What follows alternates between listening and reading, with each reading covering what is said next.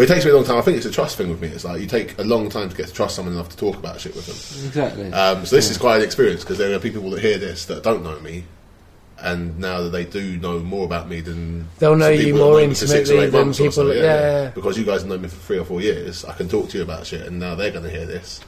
So maybe if I can meet the people that listen to this, I'll be automatically cool with them. Think- So what- know, what- the what's this? being kid. Why are you doing get podcasts? changes. Well, yeah, I guess I'm doing podcasts to try and get back to when I was a kid. Like when you're a kid, you think to yourself, "I can." You watch Donald Duck cartoons, yeah. You think you can go into a Donald Duck cartoon and you can actually see Donald Duck, yeah. Mm-hmm. When you finally realise you can't never see Donald Duck, you lock into that, and that is you for the rest of your life. we started off slowly, kicked off the doors. What, um, what, what, what made you decide to break the place to bits? I- Hello, I'm Dave.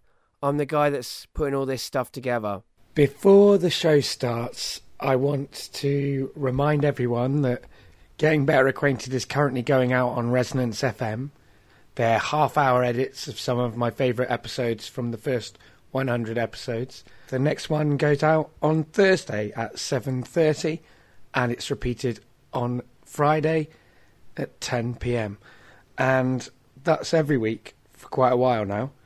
The other thing I wanted to say before this episode starts is that today has a different feel from the general episodes of Getting Better Acquainted. So if you're a first time listener, I don't always drink quite as much brandy with my guests as I do in this episode. It's a, an interesting episode listening back to it, it surprised me how much of a kind of therapy session it was. Apples for Everyone is the name of a band that I started a while back, a strange musical collective that existed for a few years and provided everyone, I think, with some great times and a lot of frustration.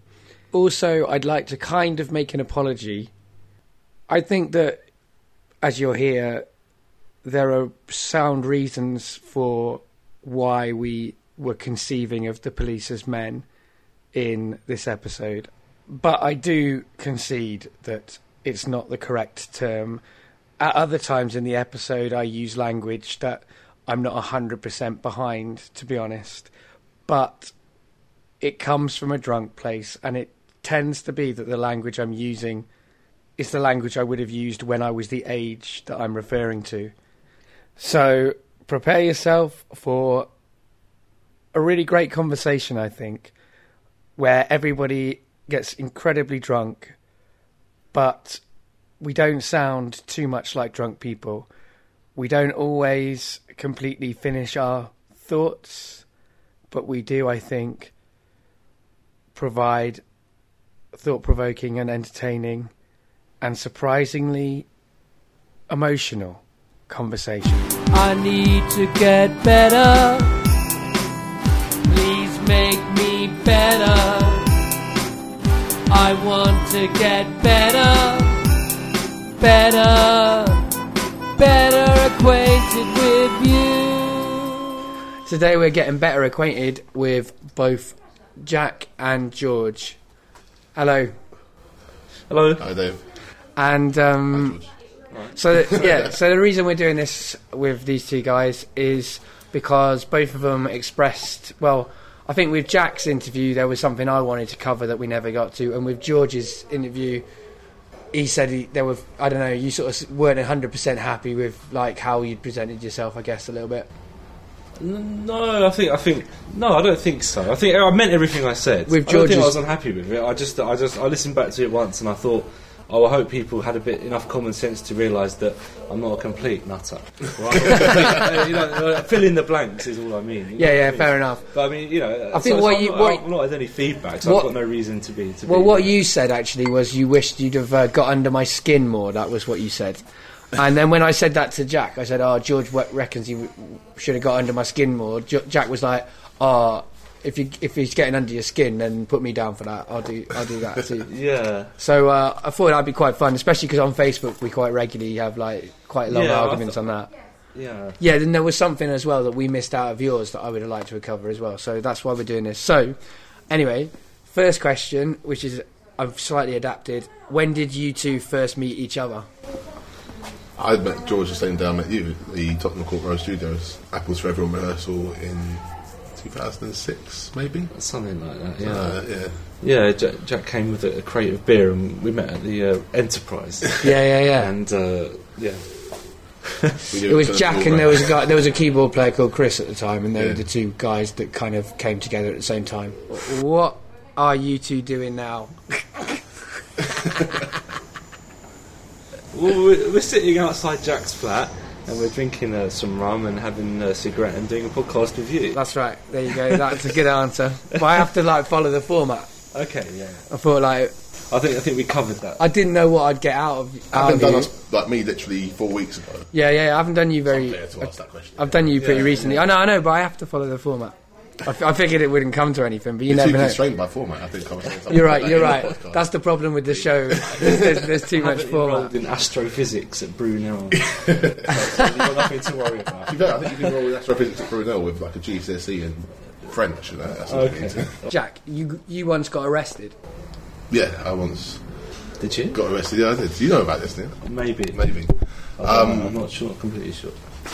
Basically, in my last year of university, some friends of mine were living in a flat in Norwich, which was on the sort of main ring road around the area. And they went to get their contract renewed so they could live there next year, and I was going to move in with them. And they were told, "Oh no, you're not going to renew your contract because the place is going to get knocked down and turned into an old folks' home." So yeah, we had to look for somewhere else live. Not a problem. It's all fine. But then we went and got drunk somewhere. We were supposed to go and see this act called AIM, do sort of really good downbeat hip hop, slow beats, and they're very good. You should check them out. We wanted to go and see them, and then the guy cancelled. So there was a pub quiz put on instead, which fucked us off, and we didn't win the pub quiz. We got really punted, and ended up back in the flat at about three o'clock in the morning. At which point there were some discussions, and we thought it would be a good idea to break the place up. So we did. The pub? Uh, no, the flat. Oh, okay. Um, you were living there. No, I wasn't living there. John and Paul were living there Okay. at the time. So we just thought, yeah, well, uh, we started off slowly, kicked off the doors. What, Um, what, what, what made you decide to break the place to bits? I literally can't remember. We were, pretty pissed. I know we talked about it before we did it. So, there was so it was consensus. premeditated. It wasn't like, it was premeditated. It wasn't like someone kicked the door in, and someone else was went, "That's a good idea." Anyway, we were doing the landlord a favour. We were helping him with his task of building an old people's home, which we thought was a worthy task. But Yeah. Oh, there you go. It was you civic duty, big society, Absolutely, yeah. we were part of the big society. Trailblazers. ten years too early. But yeah, so we started. We kicked off some of the internal doors. We thought that was quite fun. Let's do something else. So what did we do? We took one of the couches and we smashed up with a golf club, um, and then we put it bundled it out onto the sort of flat roof behind the flats. And then we set fire to it, and then we came back indoors and. We set fire to some of the curtains. We broke some of the light switches off the wall with the golf club. The golf club While, was really you, handy. while they were hanging up. Yeah. utterly stupid shit? But this is not something I'm anyway proud of. I'm laughing because of it's embarrassing. Yeah, yeah, It's yeah. Understandable. like- yeah, yeah, the big man. It's understandable that you're laughing. I think I'd laugh. If, it's the only thing you can laugh is, or cry when you think Yeah, about yeah. shit like that. And then I think Paul came in with his bass guitar and he decided that he would use them to put the windows out. So he put the windows out and they sort of fell all over the pavement and the, the main road of Norwich. Um, and then he flung a stereo out of the window onto the, onto This the was, I don't know, the stereo that he threw out as well wasn't, Wasn't like his, no, anybody it was that was there's stereo. It, was was someone like else someone who who lived lived in the there. flat. Yeah. Fuck. for which we're eternally sorry. And I think they also smashed a little drum of his as well, which I think was bad. It might have been me that smashed it, but probably it wasn't me. So I have more respect for music than to do smash a drum. um, and so I mean, we basically just tore the place up, fucked it up, fair amount, um, until about four or five o'clock in the morning. At which point, Paul went to bed, and me and John just sat, drunk, sat there and we drank some ouzo that someone had brought home from holiday. And about eight o'clock in the morning, the doorbell rang, and it was the police. we were quite surprised by this. We, we thought, I mean, seriously, we were sitting there. It was probably at seven in the morning. We had this complete serene calmness about us. Like there is no better feeling than having just completely demolished something. I bet. so we're sitting there, we're surrounded in debris, and we were like, nothing can happen to us. It's going to get demolished anyway. No problems whatsoever, etc., etc. So we were all very cool about it. Then the police arrived, which did come as a bit of a shock, and they sort of made us sit in the front room. They got Paul out of bed and brought him in to sort of join us. And they said, "What's been going on here then?" and John looked at Paul and said, we had a bit of a row. and this was like beyond the state of any row, so they obviously didn't believe. They warned us to basically tidy up as best we could, say sorry to the landlord, and hope that it goes away. So that's what we kind of did. If it's going to get knocked down, Well- why, why were they bothered? That's a good question, I, I know, right? That is something that we don't still know the answer to. Okay. Anyway, the place wasn't really habitable because it hadn't got any windows. So John came and lived with me for a little while, and Paul went. I think he just sort of couch there for a bit, and then probably about eight days later or so, got a knock on the door again, and John was sleeping in the front room, so he went to get it. And he came up to my room and he said, "Jack, the police here. They're going to arrest us." I was like, "Oh fuck!"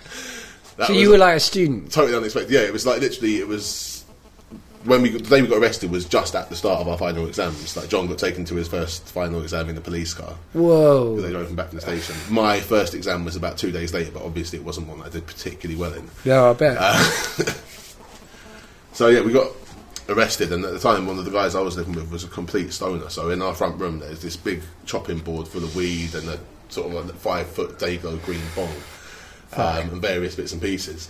And the copper, like, it was properly cool. He just looked around and says. Make sure when you come to the station you haven't got anything on you that you wouldn't want us to find. I was like, fucking good turn around, empty the pockets out. I said, I'm just go and brush my teeth. I had no idea. I thought I was going to jail. So I said, I want to brush my teeth. and that kind of shit. So I went and did that got nicked. Uh, they drove us down to this like not even the proper police station. It was well out in the countryside, and it was like a proper like in the south of. Is that like where they beat you up? No, no, it looked like one of those sort of remote petrol stations in America. It was that kind of ramshackle, like run down little building, one floor, and we were just going in through this sort of like chain link fence kind of thing. I was like, "Fuck, can I have a cigarette before I go in?" And I sort of went to make one. The copper just goes, "Yeah, you have one of mine." I was like, "He's properly alright." I don't know if he was just kind of softening me up like the good cop, bad cop kind of shit that was going to go down. That's good. That's good though to give you a cigarette. He, no, he was a very cool copper. Where's the brandy? Oh, it's down here. So, Yeah, go on. did the cigarette. uh, They said, "Oh, who wants to go first? And John said, "Well, I've got an exam in two hours. Can I go first, please?" So they put me in the cell, and I was there for about five hours. And I was thinking, what, why, "What's going on?" Like they wasn't. They didn't, they didn't come say anything to me. And I thought, "Well, I'm like, game's up. I'm not going to be going anywhere." I was no point sort of asking for my rights. But it turns out, basically, they interviewed John, drove him back to uni so he could do his exam. But then the guy who stereo we smashed had came in to give his statements. They had to do his statement before they did me an interview, and then they interviewed me, and it was really. I've, I've got the tapes of it somewhere. I've never dared to listen to it, and I think before I die, I will listen to the. Tapes You should make it like music out of it. I know. I was thinking of Yeah, doing like a DJ that. Dead Baby Mouse the arrest Yeah, yeah, exactly. It was. It's like literally one of the worst moments of my entire life on record. So I was like, I haven't yet had the nuts to go and listen back Oh, to man, that must be fucking. it. I remember sort of apologising. They were like, "We're right. We want to charge you with." Did you break like completely under pressure? Like, did you like Well, just? we, we hadn't formulated, we hadn't sort of spent the intervening eight eight days formulating what, what our excuse is going to be. we just thought it was going to go away, so we had done no planning to get arrested. We didn't plan for that to happen at all. So when we went in, we just sort of went, yeah, we did, we did it. we smashed the place up. It was quite a, sh- a short interview. It was probably about 15, 20 minutes because all they did was this, and they said we're going to charge you with three things. It was criminal damage. Fair enough, we did criminally damage. The next one was arson with intent to endanger life. It turns out the flat roof on which we burnt the uh, the couch was actually the top of a petrol station. Which we, Rambo. Fuck. yeah. So we were like, we didn't mean to endanger any life. We were like, you know, we, we didn't know. Fuck. Um, so I mean, it didn't burn down or do anything. I think we put actually put it out. We were quite sensible about fire. We put it out before we went indoors. Didn't just let it go. And obstruction with a of a obstruction of a highway with intent to endanger life. And again, we were like, we didn't mean to endanger any life. We just Yeah, thought the yeah, stereo shouldn't be in the flat. We had to get rid of it. Yeah. It probably sounded like I was describing like an acid trip where something is just evil. I was like, the stereo had to go. There was no way it could stay in that house with us. It wasn't going to happen. Well, I guess it was a kind of like an acid trip when you're really fucking drunk. i i you're not thinking. Would no, I mean there was no. there was a kind of perverted logic, but there was no what you would call proper thought Jeez. that went into what we did. So anyway, that was my experience. Got arrested, got charged. The landlords basically, even though the place was getting demolished, it's not there anymore. It is now an old person's home. Realised that he could get the compensation. He didn't have to prove that he was going to replace the windows or the couch or the fittings and that kind of shit. Yeah, yeah. But it totaled up to about five grand's worth of damage that we'd done. So he was basically, yeah, push it through, push it through, push it through, take these bastards to, to court. And like we said before we went to the main we had about five hearings as well, each of which we were just told, say nothing, let the lawyer do the talking. So we basically did that. And the lawyer was this properly cocky northern bastard. And he was just like, You've been very stupid, lads, haven't you? proper dickheads. How old was he? How, how old was he? How old was he? the lawyer, he's probably about 35, 40 something. like that. But he's, I mean, he got us off. Well, essentially got us off. So you know, not too bad a job, but I just I didn't like him um, very much at all for all he was doing his best for us. And you went to court, did you? We went to court, yeah, we went probably about five times, and the first one was magistrates for an initial plea, and what we had to do was just say uh, no plea, basically, because you get guilty or not guilty, but you can also say I don't want to say anything. So at that Does point, that mean was you have to wait till a further hearing then? They adjourned it because what we wanted to do is see what evidence they had against us. I mean, our confessions were probably fairly strong Right, evidence okay. against us. Basically, he says, right, you've got to do what I say it's the best way to do it. And what we planned to do was choose not to have it heard at magistrates court because in magistrates court that is the sort of top end of what they deal with. So it's quite likely the judge is going to be like, oh, "You're a terrible bastards." But if we go to Crown Court, they deal with rapists and murderers and stuff. So you're like nothing. So basically, yeah, we're like a Okay. fly in the ointment kind of thing. So they just pick us out and throw us away, which is what they did. We got a conditional discharge, which lasted for a year. In which time, basically, if we'd done any more crime Yeah. and got charged, then they would add on the ten years, which is the maximum sentence for what we'd already done. So that's what we essentially got off with. We had to pay the, the five and a half grand or whatever it was uh, to him. And what's your opinion about the police? Good people, I like the police. That's the thing. I work with the police nowadays. Yeah, I mean, Yeah, yeah. it's part of my job is to liaise with them and work with them and all the ones I come across. I mean, there are some dickheads, obviously, because wherever you go, there are dickheads. But as a whole, the ones that I've got experience of have not been major dickheads. They've been the occasional, like, you know, un PC or whatever. And you expect that, especially with the type of people that choose to be police officers. But Yeah. in terms of their general behaviour and attitude, they've been fairly good, and they're always quite helpful to me when I work. So I've got no beef for the police. There you go. Yeah, okay. All right, but you, George, you you do have a bit of beef with the police.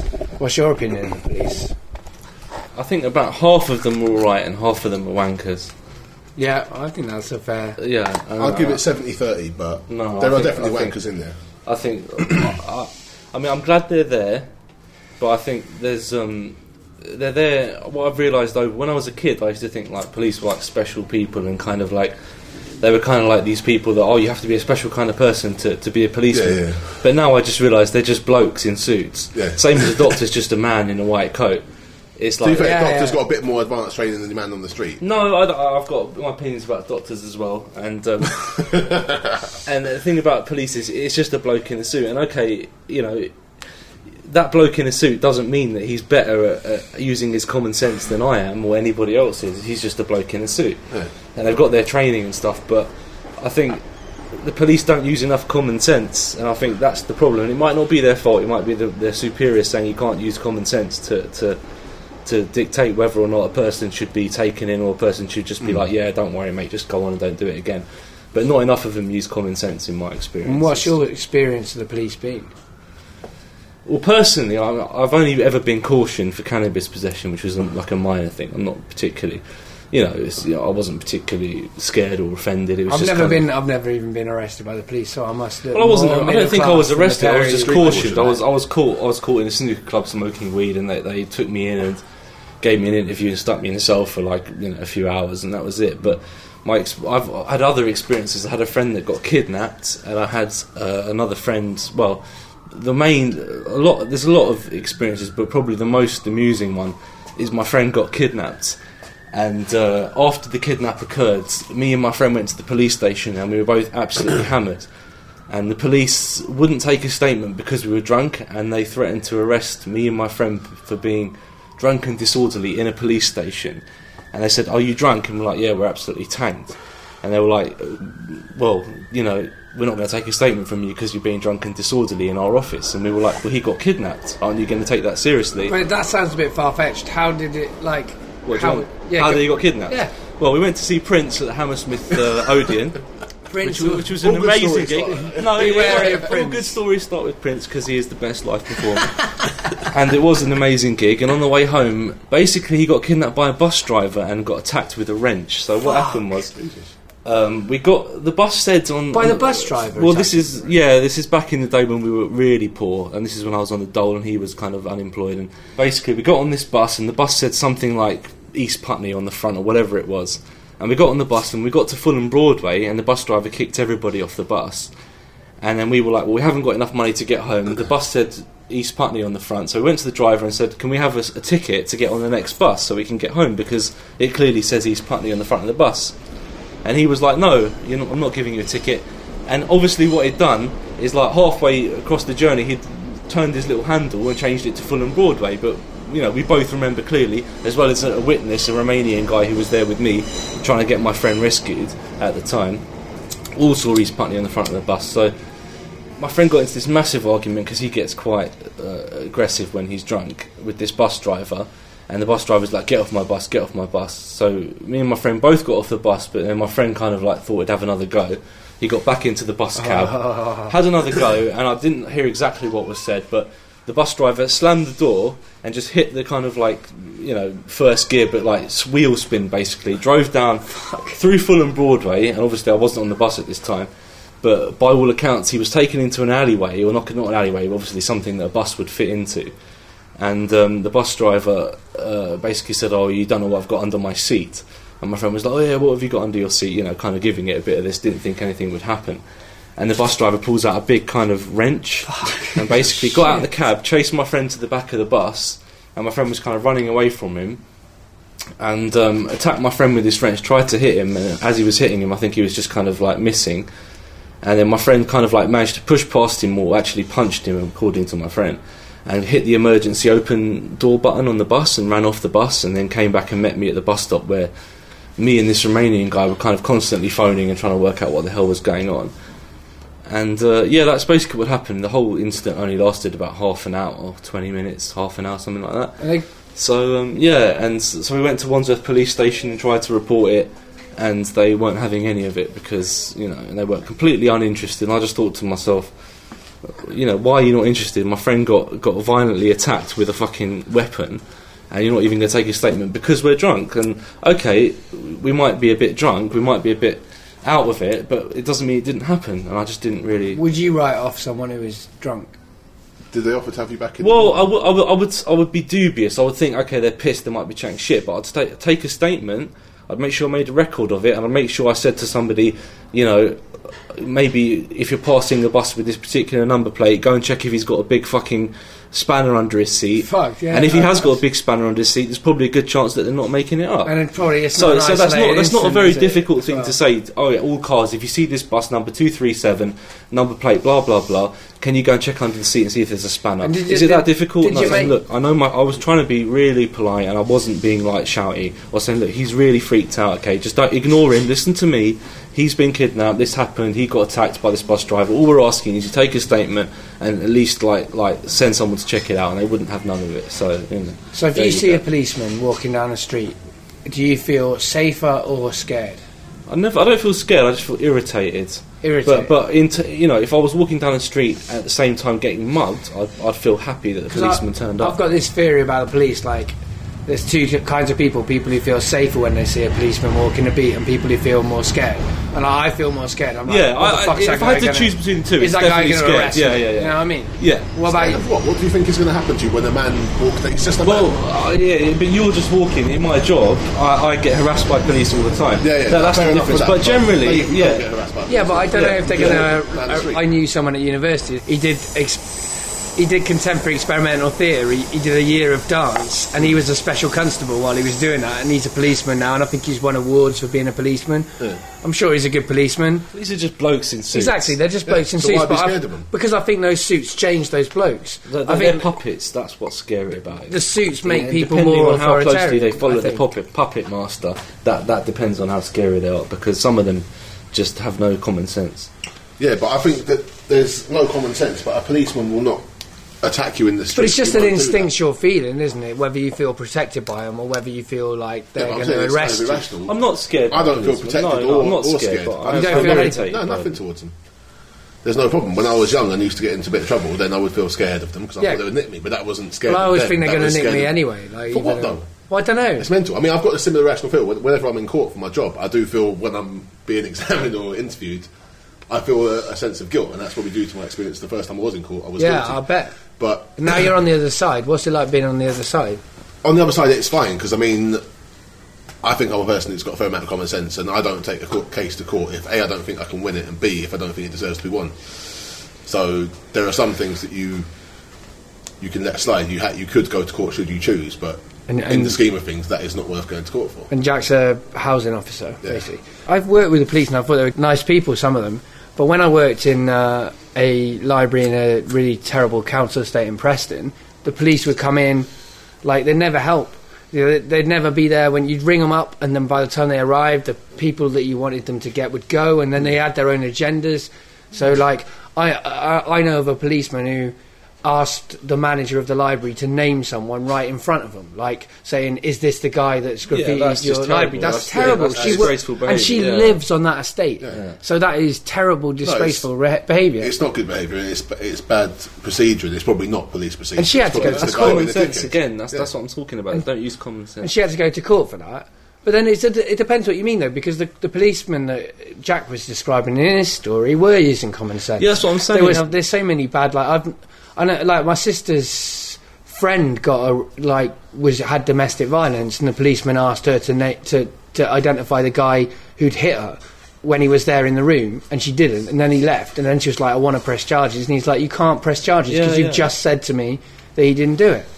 That's not common sense. That's ridiculous. Exactly, yeah, but I think that's down to the individual. I don't think I think that individual could have made more effort and perhaps done it. You know, I don't know if we have those two-way windows in England. I'm not that. I haven't got experience of that, but I mean that's that's a way to do it, isn't it? We'll look at a lineup or like a mugshot or something like that. I came to the conclusion that I started trusting the police too much through working with the police. Hmm. Because I mean, it happened when I was with you guys in a in a rehearsal. Do you remember in um, Borough? Yeah, you saw someone get beaten up. I and seen someone get beaten up, uh, like an assault take place, and I left my details over that I was over Didn't you road. sit on them? I, I, I, held them down. I didn't sit. I thought you Didn't sit on them. I I held- that was a better image. That. I held. Oh, sorry, but I held. I, I held down. The you guy. held now like muscle power. Like I did go out there and get involved, Yeah, and uh, yeah, I was yeah. surprised at myself for getting involved. But So you actually like pinned them down with both hands, like you- I, I did, but it was it was mostly for the guy's protection, the guy that was assaulting the other guy, because what happened was the assault took place, and then the guy who was assaulted fought back really hard, and he was going to smack the other guy's head against the fucking concrete. Okay. And I was like, this is terrible shit because this is just some old guy that was minding his own own business. Some guy attacks him, and then he's going to go down for smacking this guy's head. So I, I was like, fuck, let's stop that shit from happening. But then I, when I gave my statement, they said I wouldn't, it wouldn't come to court and it wouldn't be an issue. And I, if I gave my, and they were like, they were nice people, but they didn't know what the fuck they were talking about because everything they said to me, I had to give my statement twice, which was annoying in itself. So I gave it one to once to one guy, and then he turned out to be a Mickey Mouse policeman. He was like, said yeah, and so he didn't Yeah. he didn't count. So I had to give it to the other guy. So I give the, and at the same time, when I'm waiting to give my statement, I'm being told by the PCSO about how bad the guy is and like uh, how he's well known in the area for doing this sort of shit. And do you know what I mean? It's like I'm not I'm not giving my statement blind. I'm I've just been corrupted by that shit. And then when I went when I went to give my statement, which turned out it's in court. yeah, it's legally. Uh, if you've given a statement, you have to go to court legally. Yeah, yeah. I didn't know that though. I asked the guy at the time because I don't want. I didn't want to go to court, and I, I was It's initially going to say, Dave. Come on. well, I, I thought it was. I thought it was going to can, be in. you can refuse at any point up until you're subpoenaed. Well, they didn't tell me that. They told no, me. they won't because they want you to come to court. They told me that legally I had to go to court, so I went to court because I, I wasn't going to argue with the police and that. And then when You I went you to just court, stand up for your rights at any point. That's the thing. If a policeman does something shit, you tell them that that is shit, and you tell them to fuck off. I mean, um, In what better terms than that. I know what you mean, but I didn't know. I didn't know my rights, and what um, and most people don't know their rights. So it's not a very fair distinction that sort of shit. So the It's people not, should be told their the rights. fault that That's why the police are supposed to read your rights, aren't they? I No, mean, if you're arrested, you get yeah. your rights. So why as didn't a they? member of the public? why didn't they tell me my rights when I was getting? That is Because it's your job as a citizen to know what. That's why they teach citizenship and shit like that in school nowadays. Well, they didn't teach me properly, so that's the school's fault. But anyway, I mean, so when I went to court, I mean, yeah, I thought, like you say, I thought it was going to be at least interesting as a writer. It's going to be interesting to Yeah, I love jury service. Yeah, no, but yeah, jury service is different though. Yeah, I know it is, So, yeah. so I mean, I, I went in there and I was in this room, and I was with all the other witnesses, so we could all talk before we went in the room about the fucking case. that's pretty odd. That's odd. And then th- there was another load of witnesses for another case, which it turned out I overheard all of the shit about that, and it was it turned out that the woman had given an incorrect evidence at the time because the policeman had told her that it was the only way to get the thing sorted, and then she was like, it wasn't correct, and so that that case had to be thrown out. So that was probably a criminal that got let off because of the fact that the evidence was gathered incorrectly. And then when I did gave my evidence, the defence lawyer was so aggressive towards me, like making out I was a liar, right? That I gave much stronger testimony than I would have done. Do you know what I mean? Like, Yeah. because they're they're threatening me. That, that's a terrible defence because they should have been like, say, like, because I'm already sympathetic. Yeah, but guy. they, they, I think they play on that. They, they kind of like they think. I think maybe on average, if they're aggressive towards the witness, they might get. They might try. Maybe that's. I don't think it worked out like that. Every every know, no, witness it that they were work like that aggressive to, you, and it wouldn't like that no, on me, but I the other think- I guy, think a lot of people the are guy, kinda like, the you guy know, who was assaulted. you know. he, So I you thi- I gave think if misleading you- evidence to I didn't give. that I what no, no. I, I definitely didn't give misleading evidence to court. I The, think the, if the defence guy the whole guaranteed. Well, the defence guy guaranteed it because he he, he br- bristled me so much that I had to end I, up th- I think they defending do that my because if, position. No, if you're a lawyers are liar, it's much like that. harder to lie if someone's aggressive towards you. I think hmm. if I was lying in court, Yeah, and but I was very but aggressive. the defence me, lawyer should I'd have known. I, think to myself, but he might just. That I wasn't lying. He might have to assume you're lying, or at least kind of like goad you into thinking you might have. But anyway, something. either I way, think that's why they the do thing that. Is that yeah, that yeah. guy, the guy that did the assault, got six months in prison, and I saw that guy giving witness statement. Uh, on, on uh, and, and and I don't think that he should have gone down for six months. I think I think prison would have fucked that guy up. He was mentally ill. He had no fixed Yeah. abode. I felt fucking sorry Well, for him. prison He was a young are- guy. are a waste of time, and then after. I'd given evidence, I just thought, fuck. I've now just involved myself in putting someone in prison, right? And that guy that went to prison, I don't believe in that sentence. I don't agree with that law that says No, that people should yeah, go to I- prison. I can and so then I was like, fuck, I have got too embedded with the police. Like, I need to like start mistrusting them again. I mean, I, I don't think that that is all the fault of the police. I think there's some shared responsibility there between I think yourself, the sentencing is nothing to do with the police. so what should? I have done differently? Because I would like to know, because I feel very guilty Well, you it. should Turn up and be differences. honest, Dave. I mean, come on. I was There's honest. nothing- there's exactly. So why are you worried? Well, what, what Jack's saying that I should have done something differently, and I, Well, what I'd should like you have done it. differently? Well, I'm asking this, Jack. The sentencing. what you could have done differently, if you didn't want to appear, you could have known that you should, you could have done some research about the legal system and said, I don't want to appear. And if they bring you in as a hostile witness, chances are they won't do it because they're going to have other people there who can give a similar story to Yeah, but I should have had some like legal advice about that. Go to a shit. lawyer, that's what lawyers are for. Yeah, but they cost money, don't they? Go in, you can usually get the first Not hour always, free, but yeah. to be honest. If you're, I do know lawyers. I should have at least talked to the fucking lawyers I knew. That's, that's, that's true. definitely something you should have done. I just, I don't know. I just thought, I don't know why, th- w- what it was. I just got lost in the drama of it. I think hmm. until I, until I was at the actual court, and then I was like, this place is disgusting. It's really badly run. It's like these, like. The people who gave us tea and coffee, they were like the friends of the l- law house, and they were just like some volunteers. They were the big society Right. leading us through these rooms, but they didn't know shit about what they, where they should put us and how they should. Like, I don't think any of us should have been in the same room. Yeah, totally agree. But I mean, you got to remember the law and the 'Cause it was police. like- the law and the police are It was separate, me, you know. the other witness, and the uh, and the person who was assaulted and his wife in the same room. in the same room. And But like, that's, I was that's not a like, problem because your evidence that you gave when you went to the police was not colluded about, right? That's what they do. They don't let you sit in the police station next to each other to discuss your story before you go and get your I gave my evidence done. statement in Starbucks coffee shop across Well, the road go. from our fucking thing. That's your though. first statement. There yeah, you but go. the other witness was there as well. I mean, it's not fucking clean. This shit. It, no, it's that is. I think that's fine because if you're in the spot, you're not going to have had a chance. I take it there wasn't much more than about 10, 15 minutes before the police arrived. You weren't going to sit down and cook up a story, Um, especially if you're the person who's. Well, the, on the side what I think is the issue is that I did feel much more sympathy with the guy that had been assaulted as a result of that time in that thing. It should be completely objective. It shouldn't be like I've sat down with the guy that was assaulted and now I know about him and his wife and what they're like. And yeah. I think I think you're asking too much of it because you can't provide in a, a court an individual waiting area for every single person. Not feasible in any it, circumstance. it You is can- feasible, actually. I don't think it is. Unless you're going to put them in a phone, feasible, a phone box but- sized room. even that, or you're going to have courts decide. you just have No, them, prison. have everyone in at different times. Don't have us waiting Yeah, there for the that kind of fucking stuff. I day, mean, man. Uh, based on my us come- jury service they got a lot of room in there. They got a lot of room in them, them courthouses. You know, they one- could well, I don't know easily about- separate the witnesses. So Easily. about the county courts where I go to, if you want to have a separate room for the prosecution and the defence, you can do so if the defence witnesses, for for example, feel at risk or whatever. okay. You can have waiting room for them, but they will be as a group, and it will be as a group on the other side. But Surely relatives and witnesses should be kept separate.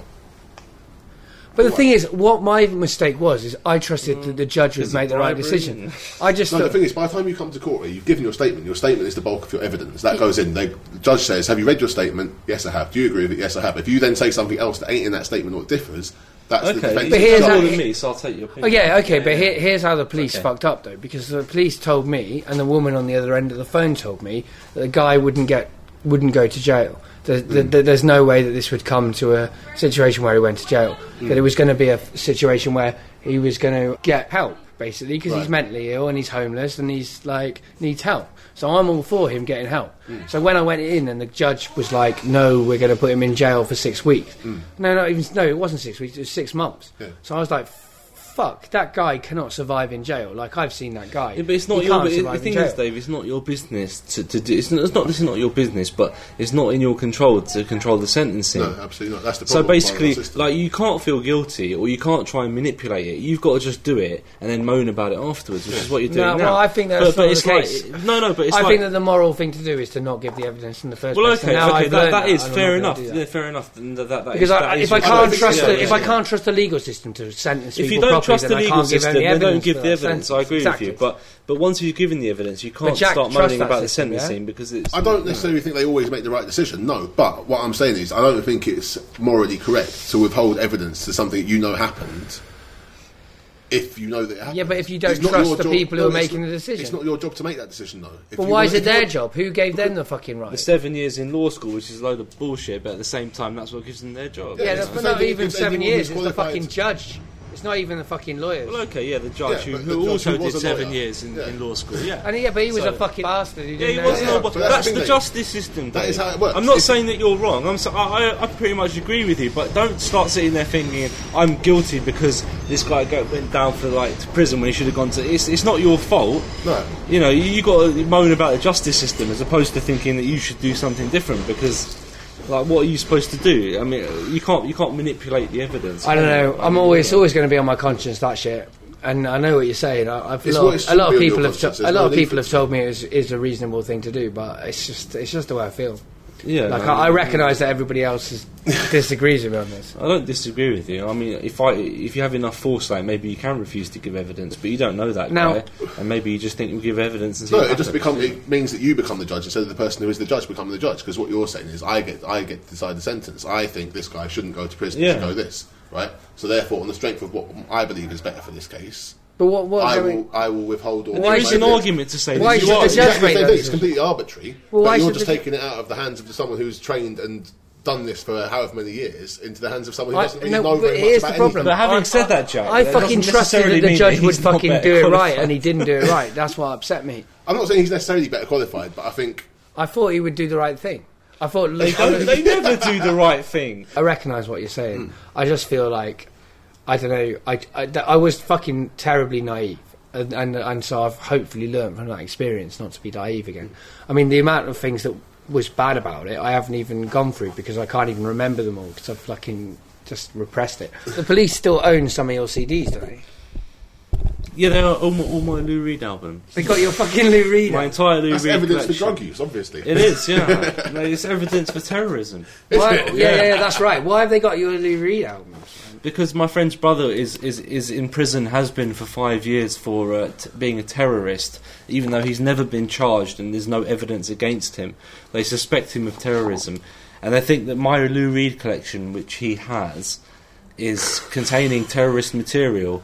And um, because of the, they've got better things to do, or possibly they just can't be asked. They've never returned my Lou Reed album. Now, your friend's So- brother is a guy called Tali Ha- Hassan. Talha Asan. That's right. Yeah, I didn't know how to pronounce it. Talha Hassan, and, it, it- and Talha, make your own judgment. Just Google T-A-L it. Free Taha H A Hassan.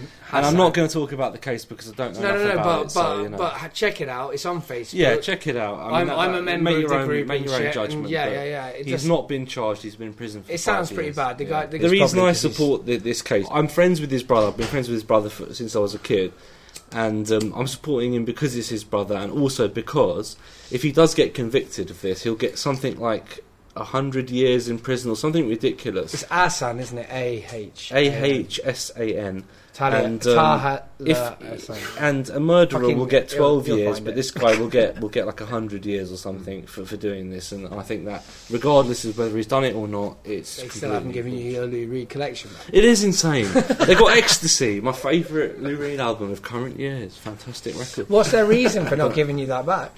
well uh, they just take it away and they can't be asked that's that's the way the police go I mean I found a wallet when I was a kid and and it had loads of money in it and they said um, if, if after two weeks nobody's come to collect the wallet we'll give you the wallet and you can have the money. That's the police policy.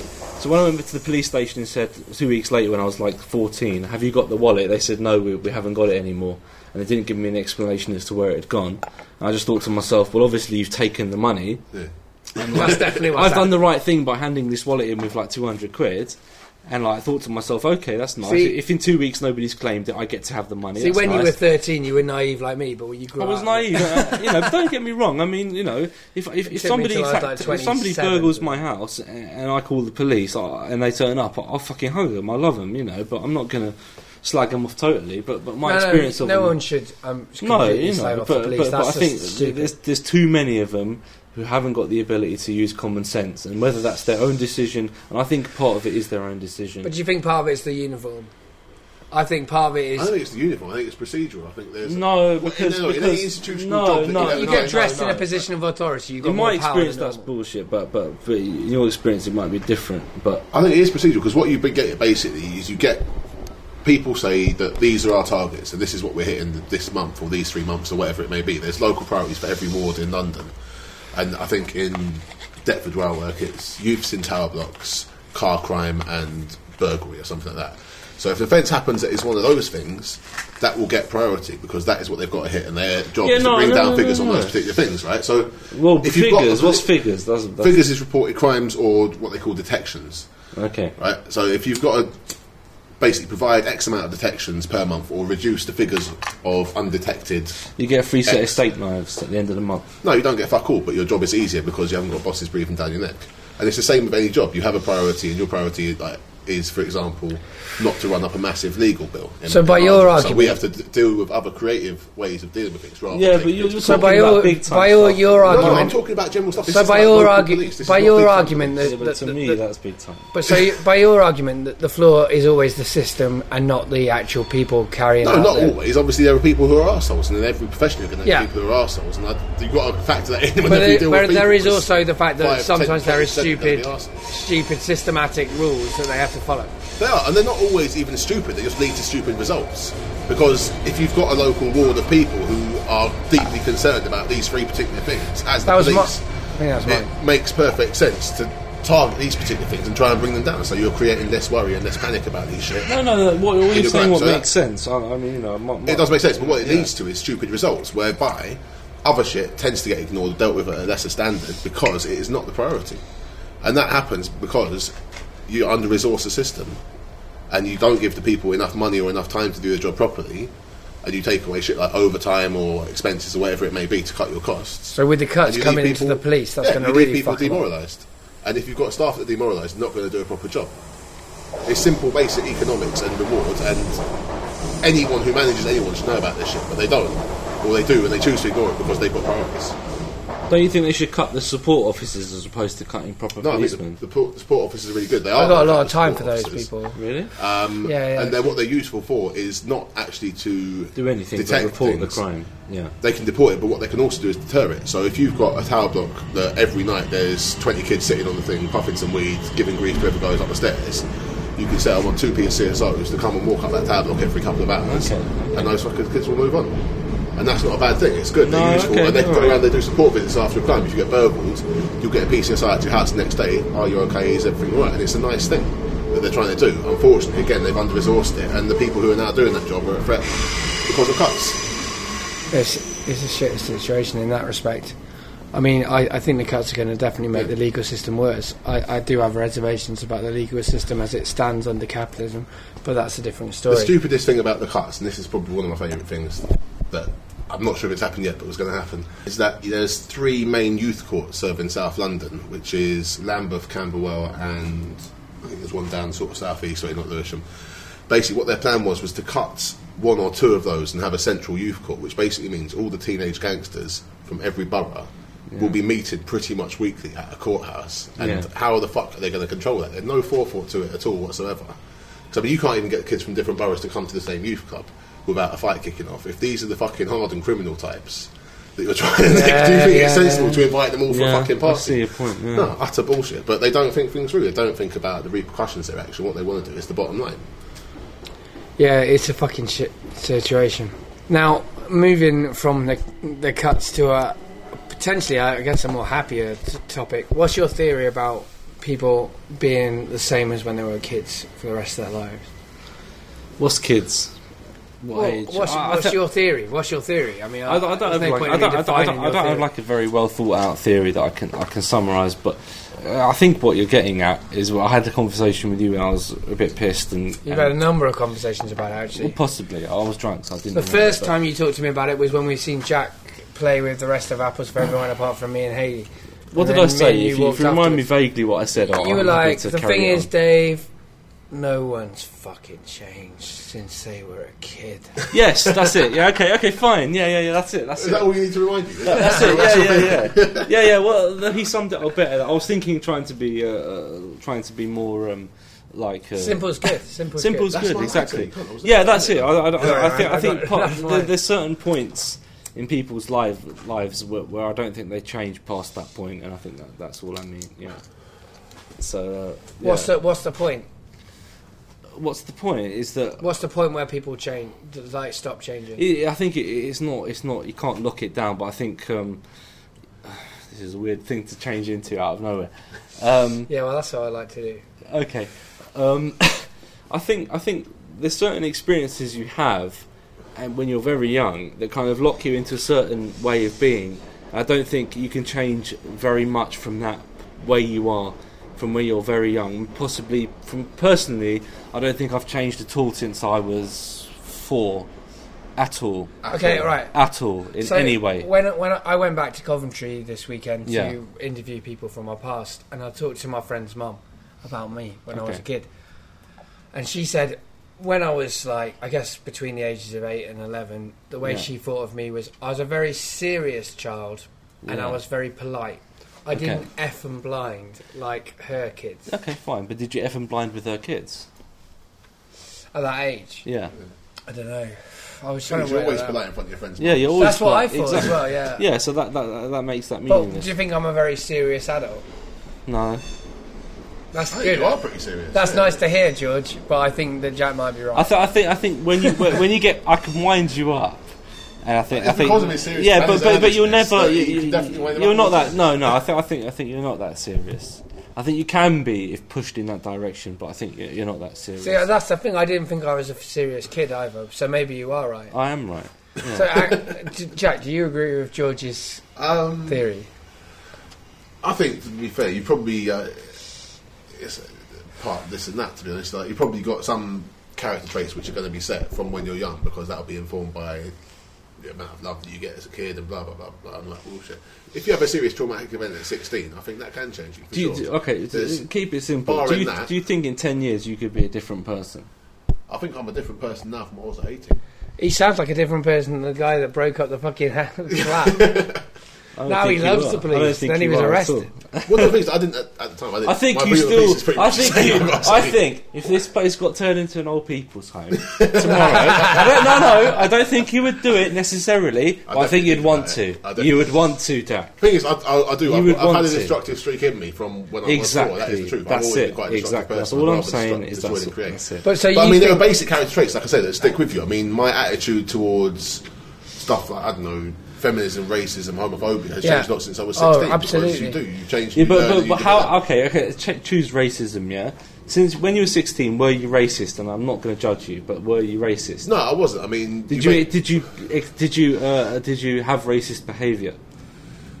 No, I didn't have racist behaviour. I mean, to talk about strictly behavioural terms, Yeah. then I don't know. Maybe I have. Maybe I haven't changed. But in terms of my attitudes towards it, previously I would condone it. The now, framework. would about Yeah, it. yeah, Condone yeah. it. In which sense? your philosophy on life definitely changes. Because at the age of 16, I was sort of like, I was kind of lagging behind. I wasn't very good at socially and all this kind of shit. Yeah. And basically, if something happened, I would pretty much go along with it. You'd have to give me examples of something that's changed for me to All right, be, how about this, right? About it. When you gave your interview, Yeah. you talked about when you were younger and you just played computer games and then you went and played football. Yeah. And then you drunk and that was your life. Yeah. And you loved it. Absolutely. But you don't do that now. Given the No, chance, though, he would in a I, second. t- t- he's nailed it there. Yeah, that's it. All right. thing is, responsibility is getting away, but I'm talking about an attitude shift, and this is that's what my example. I think my attitude has shifted in that I used to, like, I think I used to blame people for things that were not their were were not their fault, and I used to blame myself for things that weren't my fault. And I think that as I get older, that's shifting, and Okay. I'm starting to blame people for things that were their fault, and starting to blame me for things that were my fault. You know. And like I think you can get wiser as you get older. I think I you think can, you can get wiser, perspective yeah. on shit Totally. But like when I was a kid, I was a happy kid, and I ran around everywhere, and I, I, I, I kind of romanticised that in my head. but you still do that now. But do I do that now? Of course do I you really do. do, that now? Of course You're you quite do. active and outgoing in certain ways. Yeah, you are. But I don't run around everywhere. Yes, you Well, do. Yeah, no, but I mean, you don't. He, do- he does run around, but four-year-olds run around. He does run around because that's how everywhere. Look at him. He does run around everywhere. What do you mean? Look at me. What do you mean? How look many at me? podcasts have you done in the last month? Fucking forty. or- Exactly. Nobody He's else traipsed has. up and down Nobody else has done that as well. 40, 40 podcasts in, in thirty days. Dave has. Why has he done forty podcasts? Because he runs around a lot. But That's I why don't he's like done it. physically run around. Yes, you And do. I'm not all out like happy and outgoing about life. I'm like teenage changed me, and I stopped being happy and started being complicated. And I'd like to get back to being happy. That's my general rule. So it's weird to me to hear you say that no one's changed since they were a kid, because I feel like I've changed far too much, and I'd like to get back to that fucking state of. Like everything was an adventure, was everything was exciting and everything was interesting, but now everything So you what- what- what's this? being kid. Why are you doing get knowledge, podcasts? Changes. Well, yeah, I guess I'm doing podcasts to try and get back to when I was a kid, but that doesn't mean that I can can get back there. It's yeah, like but you believe that that is an attainable state. But why aren't you back there? I don't know, man. I mean, are you how you were when you were a kid? Yeah. Describe yourself when you were a kid to define how mm. how are you like that? The same as I am now. Well, but what what were you like when you were a kid? Oh, it doesn't. You know Drinking me. bandy round the back of the flats. Yes, That's- that's what I was doing. I was, think- I don't I was that's a good drinking rum when I was a child. That's what I was doing. no, I mean that No, totally it's, it's- seriously. It's, fair. I got drunk the first time I was like, no, I don't mean it. When I was eight, I I mean got it, I was. My, my my friend said, "Let's go to the moon," so I went to the moon with my friends. Yeah. So I was drinking rum, wasn't I? well, I actually did drink rum when I was eight, but um, but I mean, fair enough. I don't even know what that sentence means. What did that Yes, you do. Yes, you do. Yes, You you do. very- You need to said- drink rum to go to the moon. That's all I mean. there you go. Yeah, but that, isn't that the point? you're When you're an adult, you have to drink rum to go to the moon. Yes, but when you're a kid, you can just go to the fucking moon. yes, that's what. So what you it have is. changed. Why have I changed? Well, you need rum now to go to the moon, Yeah, whereas you didn't there, need though. it when you were a kid. still go yeah, he there. still goes there, but he didn't need it when he was a kid. Like when I was a kid, everything was much more. Like I, when I was back in Coventry, when I was walking back to But that- my I old think- I house, think- I when I was this- walking back to my old house, I was remembering how when I was a kid, right, I used to when I was walking to and from secondary school in the first year, I used to find different shaped stones in people's driveways, right, Yeah. and that used to be exciting. It used to be exciting. Why- why isn't This is exciting ridiculous. now? Why isn't because, it Because it's now? not. Because I've had so much life experience. Why, that that's why- irrelevant. There's why is it irrelevant? Why is it irrelevant? because uh, there's other things to think about apart from the what? shape of like stones. what? What is else is there to think Like about? I don't know the fucking whatever's in my mind, like political Layers. situation. Yeah, layers. Yeah, yeah. Layers of an onion, Dave. That's all it is. Fuck off with your You- Shrek. all- all- all- it is maybe it's Shrek, but it still works. No, it's true. It's a yeah, fair. all it is is you re- you still like them fucking stones in people's driveways, don't you? I don't know. I don't think I do. Oh yeah, maybe I do actually. When I was there, I, I had to resist you're, you- grabbing you're, them out you're of people's put- you're putting pretentious stuff on top of it. What, Jack? Do you think you're the same as when you were a kid? I don't know. Like I said, I think there are certain elements, and especially in terms of the happy stuff, and things what delights you, that doesn't change a lot from when you were a child. That's to true. when you're older. That, I think that's true. The- what causes delight? What Exactly, causes sadness? exactly. That's, That's- true. that's- That- that's- no, no, thank no, but that's Jack's it. got a good point though, because what causes sadness is different. Is somehow different, yeah, because you have more complex shit in your life. Yeah, but that's that, that's At what I'm the root talking about. cause, This is this loss what, is still the primary cause of unhappiness, right? And that was the same as a child as it is now, but it's different kinds of loss. Yeah, but I think I think that this is kind of what I'm talking about. Is is you lock into these like when you're a kid, you think to yourself, I can. You watch Donald Duck cartoons, yeah. You think you can go into a Donald Duck cartoon, and you can actually see Donald Duck, yeah. Mm-hmm. When you finally realise you can't never see Donald Duck, you lock into that, and that is you for the rest of your life. When you realise that you can never go and mess around with Donald Duck, mm. it's the end. Yeah, that's but- the end, so and that's, that's you. different. Yeah, but but but there's a certain age when these realisations don't come anymore. I think. So you think the I age thi- I when think- you realise you can't go into a Donald Duck coat? No, I think it's different the things for different people. And I think, like, you know, obviously, like, if you believe Santa Claus is real, some people believe he's not real at three, and some people believe he's not real at five. But it's like, like once you once you make these kind of like realizations, that's it. I think, and I think once you've made that, and I think that's quite early on. I think that's the end of you. And you think you're the same for the rest of your life, whatever happens? Yeah, essentially, So you're- I think you're I think you that can put on change the layers point like of the realization, or you don't change from the point All right. before the realization. Okay, okay. So I've got a temper problem, yeah. And every time someone says something to Yeah, me in a I bar, have got a I want to beat. I want to beat the I've shit got a out temper of them. yeah? Okay, yeah. You think got. I've changed all right. So say you're in a a bar and I say to you, Dave, I don't like your socks, and you want to kill me, yeah. Like when you're like eight, you might actually hit me. I'm gonna get a yeah. drink. I will be back. All right, good Yeah, idea. you might actually hit me when you're a really little kid, yeah. Yeah. Yeah, but now you won't, will you? Uh, maybe that's true, but the thing is, No, no. But my point is that, that I didn't have a deep temper- down you still want to. Okay, but here's the thing. I, I, when we're talking about a temper problem, I don't think I had a temper problem when I was a kid. I think I only had a temper problem since I got hormones in my body. I thought I think that my temper comes from hormonal, um, like influence on my life, and so I don't think that my temper is kind of unconnected. Okay, from hor- when hormones are an teenage. interesting one, okay, like yeah. teenagers fuck me up. Like when I was a kid, I didn't give a shit about fucking people, but now I'm an adult. I want to fuck people all the time. Well, actually, fuck them or just like beat them up. have sex with them, and, and not people. Uh, Yeah, specifically but- my girlfriend. I Okay, guess. okay, okay. That, that, that, I'm gonna say that, that. that, could be a lock-in, a lock-in uh, a point. But did you never fancy your primary school teachers when I was you were, in, when you were I was in love with my primary school teachers, but that is a different thing from wanting to. Fuck. Is it? Is it really? I don't. I think so. It's the same. You thing think so? But did you not actually? At the time, did you realise that you could have sex Well, with how them? old were you when you kind of related to that stuff? I think I had a like. I was about six when I fancied my primary school. Yeah, I guess I, when I was about eight, I had a kind of dream about fucking Cheetara from the Thundercats. Exactly. So did I. Yeah, there you go. Cheetara was fit. Yeah, She was. yeah. She had a weird voice though. They've made remade that in fucking manga style. Ah. Um, I'm a bit annoyed about that. Um, yeah, uh, okay, but all right. Uh, I, maybe you're right. Maybe everyone. Maybe I'm not. I feel, I feel, ah, attack me. I'm, Is it don't mind. genetics, I'm is just, it- I'm is just, it- is it- I'm only arguing for the sake it- of arguing. Is it I'm not- not- genetics or is it fucking? Is it nature or It's nurture? both. It's both. And that's how you become that. And that person you can't change from. I think I think it's both. Yeah, I think I think nurture's. I'm not not not ever discrediting nurture because I think that's really important. I, I m- these days though, I think genetics is much more important. yeah, but I think genetics is. t- I th- I think it's 50-50, Yeah.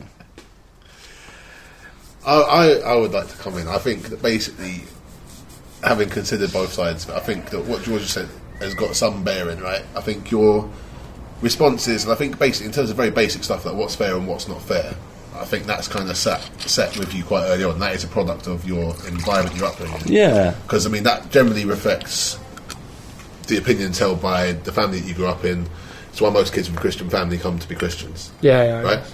It's basically that kind of thing. So you don't change a huge amount because they're your values and they're, they're what you're set by. The way you respond to the values, I think, probably does change So- because you learn I can get away with this. or I can Exactly. get away with that, or I Because do how about this okay. example? How But about I this? you're. But you're how basic- early do you think you realised that? To me, I realised Well, that I can when I get was away with very shit. young. Yeah. How about this example, right? So you've I've grown been up. developing what I can get away with more. You've grown more up in- years. Like now, I can get away with a lot more than I could ten years so I know how to Yeah, but that shit up. but I know but but, but, ready, did you always want to get away with it?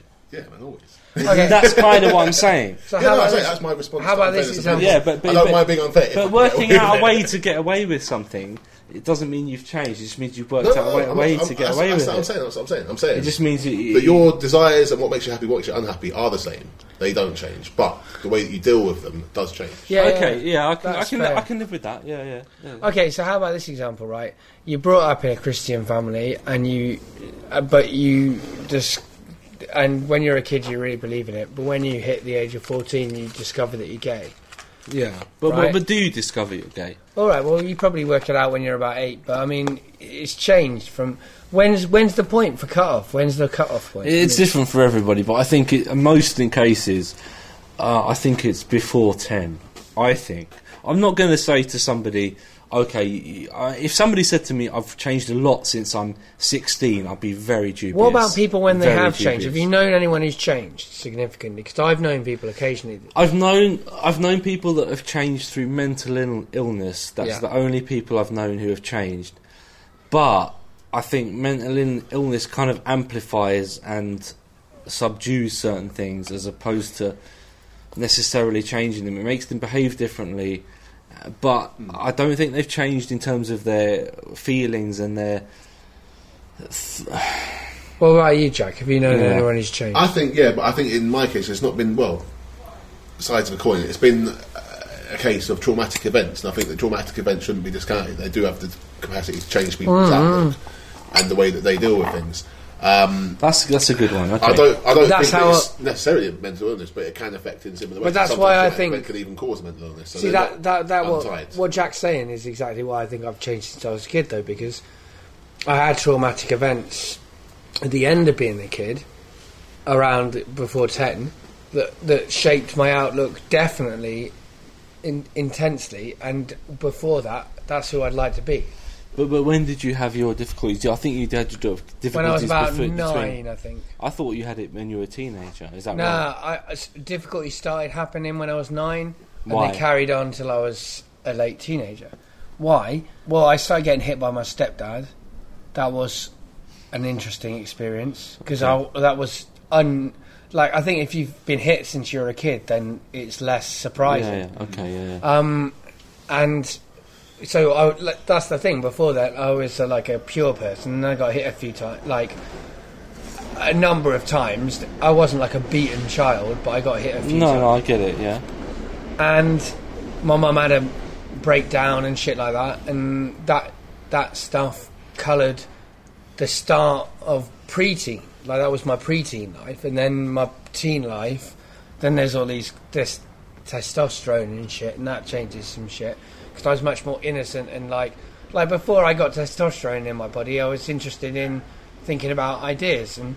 Well, after I got though? after I got testosterone in my body, I was still interested about in thinking about ideas. But if I could get laid, then I'd stop. Yeah, but surely I'd the, stop whole, the, whole, the whole thing about That- getting that's laid. when the If you had thoughts common sense, you'd have seen ideas as a route to get laid, Exactly. because that is a very good route to get. I think I think the thing the thing about yeah, I mean with your stepdad and stuff, I can't comment on that. I mean that's difficult for me to comment on because I haven't got a stepdad. But I think with regards to getting laid, surely when you were a kid, you might have fancied your primary school teacher. The only difference is you didn't quite know what to do with I mean, her. to be fair, I, and, and al- also, I mean, on. I do remember like sexual thoughts when I was a kid. Like I was talking to my dad in his interview, like his third interview about this, like about like the first girl you who shows you their fanny and shit, like all that stuff. Like I, I definitely had an interest, I guess, when I was a preteen. So maybe maybe we can write off hormones. Maybe hormones just uh, exhibit themselves in different ways when you're Yeah, a kid. yeah. But the traumatic events, like Jack is saying, I think they do affect you. Maybe okay, I can. And those that. traumatic events then get in the way of you being like how you want to be or how you were. It might be how you want to be. It might be that you're happy that your traumatic events have made you unlike how you were when you were But, a kid. I Mark, don't I, know. think I think what I'm Depends saying on the is, is person. how you want to be is how you are. That that that to me is is everything. How you want to be is how you are. But it's, Yeah, you you, put so many layers on top of it. Instead. You Yeah, put how- so many behavioural layers on top of it that everything, you, the way you behave, you, it's just it's just ways of getting away Okay, from that. but how are you- essentially, that's you're how still, do you behave the way you want to be though? 'Cause can you actually do that? No. Do, do you behave the way you want to be? No, No, me neither. Do you behave the way you want to be, Jack? No, but I think that I could if I applied myself. how would you apply yourself?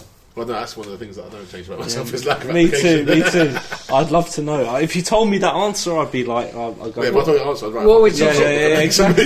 Yeah, yeah, yeah. Okay, what would, what would you change about yourself? Would be good. I wish I could be like I was when I was a kid, like same as you. Yeah, me too. But I You don't- said you weren't the same as you was as a kid. I am the same, but it's so deep. Okay, okay. It's so deep that I can't do it anymore.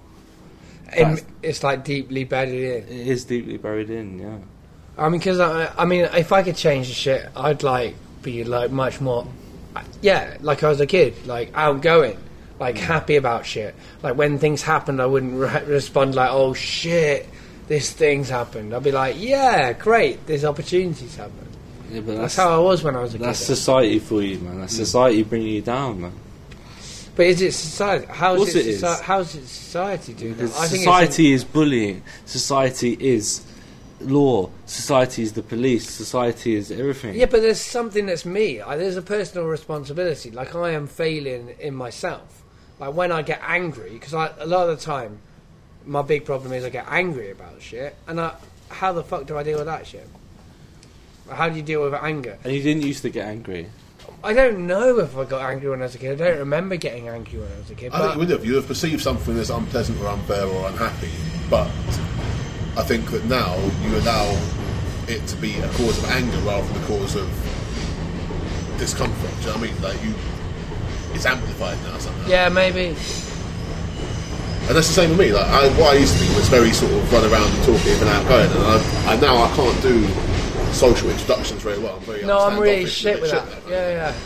And that was well, that's the thing I would change about myself, but I don't know how to force the change. You know what I mean? I think that's what George's saying. If I could force that change, It's not the change. It's it's going back. Do you feel- do you It's feel going social- back. yeah, re- rediscovering. It's rediscovery. It's not Do even rediscovering. social- It's just taking off that layer. It's just hmm. taking off that shit that you've been forced to, to, to you've been forced to behave in a certain way. Hmm. You've been forced to kind of like do this certain thing. But Do you feel social interaction is easy? no, Me neither. I mean, why the fuck don't we? I mean, when I was a kid, I'm all right with I used to you go and with to him. People. Yeah, yeah, that's right. but that's but what I'm but, but but I say like seventy five percent of the time I don't I don't find it easy. No, hmm.